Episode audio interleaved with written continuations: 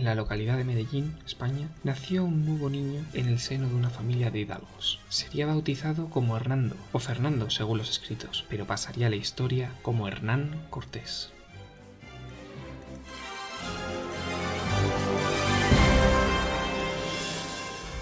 Cortés viviría una niñez en la que escucharía historias sobre la Reconquista, la Reconquista que había llevado a los españoles 800 años y en la cual finalmente los reyes católicos habían conseguido expulsar a los musulmanes. También escucharía historias sobre el Nuevo Mundo, sobre los españoles llegando a la India, Cortés alcanzaría la juventud soñando con poder viajar a esas nuevas tierras, pero antes de poder hacerlo, sus padres le obligaron a estudiar leyes en Salamanca. Y tenemos que entender Salamanca como la Silicon Valley de la época, una ciudad en la que existía posiblemente la mejor universidad de su momento. Y es entonces cuando desarrollaría su aptitud diplomática, algo que le sería fundamental en la futura conquista. Finalmente, viajaría al Nuevo Mundo, concretamente a Cuba, y durante la conquista de la isla alcanzaría grandes riquezas y contactos, lo cual haría que el gobernador de Cuba le encargase una expedición hacia los interiores del propio continente americano. De Santiago de Cuba saldría Cortés en esta expedición con 10 barcos, justo en el momento en el que el gobernador de Cuba, Velázquez, había cambiado de opinión sobre Cortés y antes de que pudiese pararlo. En sus primeros encuentros con los indios se encuentran con Jerónimo de Aguilar, un monje español que llevaba mucho tiempo siendo cautivo de los mayas, al cual rescataron los españoles y acogieron en su expedición. Este personaje sería muy importante durante la conquista porque habría aprendido la lengua de sus captores y sería el intérprete entre el maya y el castellano. Al llegar a Tabasco, los españoles pidieron cobijo a los indios, pues estaban cansados después de todo su viaje, pero los indios temerosos no decidieron dejarles entrar.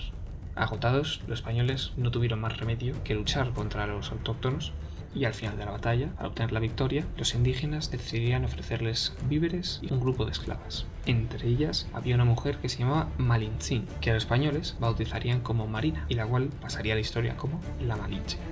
Esta mujer conocía el maya y el mexica y sería de gran importancia para los españoles porque al aprender español ella ya no solo sería una intérprete más, sino que también sería una estratega y esta mujer con el paso del tiempo pasaría a ser la amante de Cortés y finalmente su mujer. Los españoles, con los pueblos indígenas, fueron estableciendo una serie de alianzas, pero la primera gran alianza militar fue con el pueblo de los totonacas, y es el momento en el que Cortés descubre la tiranía mexica. Pensemos en Mesoamérica. Mesoamérica no era México, como a día de hoy entendemos, sino que era una gran cantidad de pequeñas naciones. Naciones, todas divididas, con mayor o menor peso político-militar, pero entre todas ellas había una que despuntaba, que era la Mexica o la Azteca. Esta civilización, con capital en Tenochtitlán, había conseguido imponerse a las otras y exigía una serie de tributos mercantiles y humanos. Con humanos quiero decir sacrificios humanos muchas de las tribus se habían cansado de esta tiranía y ven en los españoles la oportunidad de rebelarse y alcanzar algunos su independencia, otros su liberación, al fin y al cabo evitar ese yugo mexica. Los españoles deciden entonces fundar la primera ciudad que se fundó en el continente americano, la villa de Veracruz. Es desde allí donde Hernán Cortés empezaría su camino hacia el interior del continente y en ese viaje se encontraría a dos pueblos, el primero, Tlaxcala. A este pueblo nos lo tenemos que imaginar como los espartanos de la época. Era un pueblo luchador, súper guerrero. No recibieron de buen rollo a los españoles. Es más, les plantaron batalla. En una batalla durísima, los españoles conseguirían ganar y con ellos forjaron otra alianza. Tlaxcala, Totonacas, otros pueblos indígenas, como vemos Cortés estaba sacando partido a las aptitudes diplomáticas que había estudiado en Salamanca. El caso es que seguirían avanzando hacia el interior del continente buscando la capital de este imperio mexica y antes de alcanzarla se encontrarían con un segundo pueblo, Cholula. En este caso, no era enemigo del imperio mexica, más, era un fuerte aliado. Y cuando el ejército de Cortés llegó allí, se encontró que nadie los estaba esperando. Con el paso de los días, es cierto que algunos pequeños pobladores empezaron a mantener contacto, pero ya no tanto con los españoles, sino con los otros propios indios, y les preguntaban si mantenían el tributo a los mexicas o si ahora eran siervos de los españoles, a lo cual respondían que eran aliados de los españoles. En una ocasión, una sacerdotisa se acercó a doña Marina y le preguntó ¿Eres esclava de los españoles y es por eso por lo que estás con ellos? La Malinche respondió negando aquella pregunta y la sacerdotisa entonces le dijo No responderás lo mismo dentro de unos pocos días. Ante la amenaza, doña Marina rápido avisó a Cortés y le avisó de que estuviese en alerta. Los españoles y sus aliados empezaron a buscar por la zona y se dieron cuenta de que Cholula estaba preparando un ataque sorpresa, momento en el cual los españoles decidieron hacer un ataque preventivo. Y es así como pasó a la historia este episodio como la matanza de Cholula. Los españoles no tuvieron cuartel con el ejército enemigo, el cual estaban preparándose para una batalla, y antes de permitirles plantarles cara, les atacaron.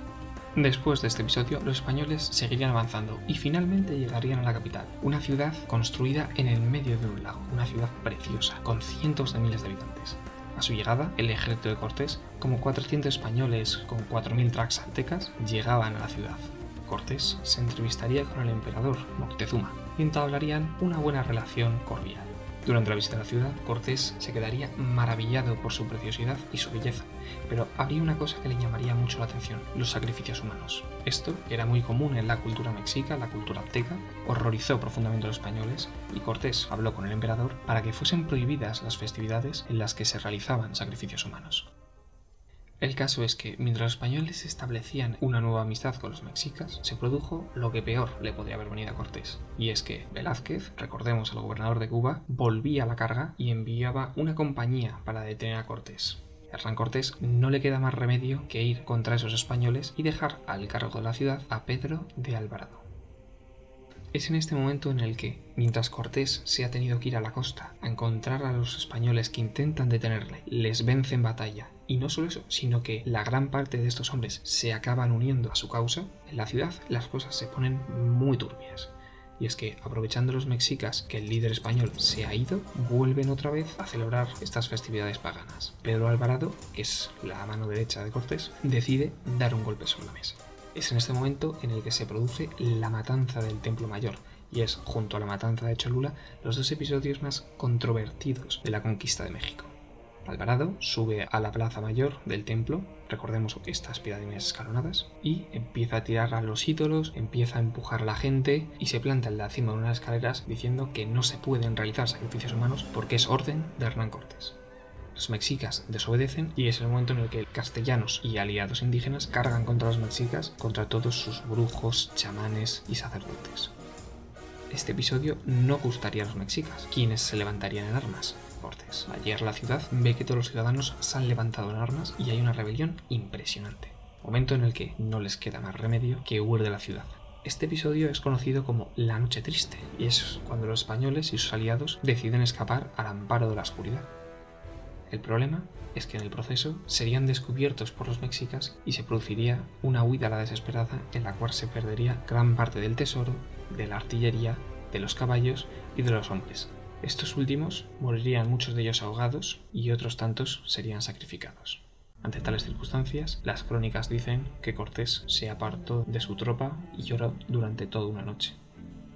Durante un año más o menos, tanto los mexicas y sus aliados como Cortés y sus aliados estuvieron preparándose para esa batalla final. Pero lo que supondría una diferencia brutal fue que los españoles que habían sido capturados y sacrificados, algunos de ellos estaban enfermos de viruela, momento en el que se desataría en la ciudad de Tenochtitlán una gran epidemia de viruela. Esta, al igual que algunas hambrunas que se sucederían, provocarían que se diezmase la población. Finalmente comenzaría la batalla. 300.000 mexicas, más los pueblos tributarios, lucharían contra 100.000 traxaltecas, 100.000 pueblos indígenas y 500 españoles más o menos. La batalla sería larga.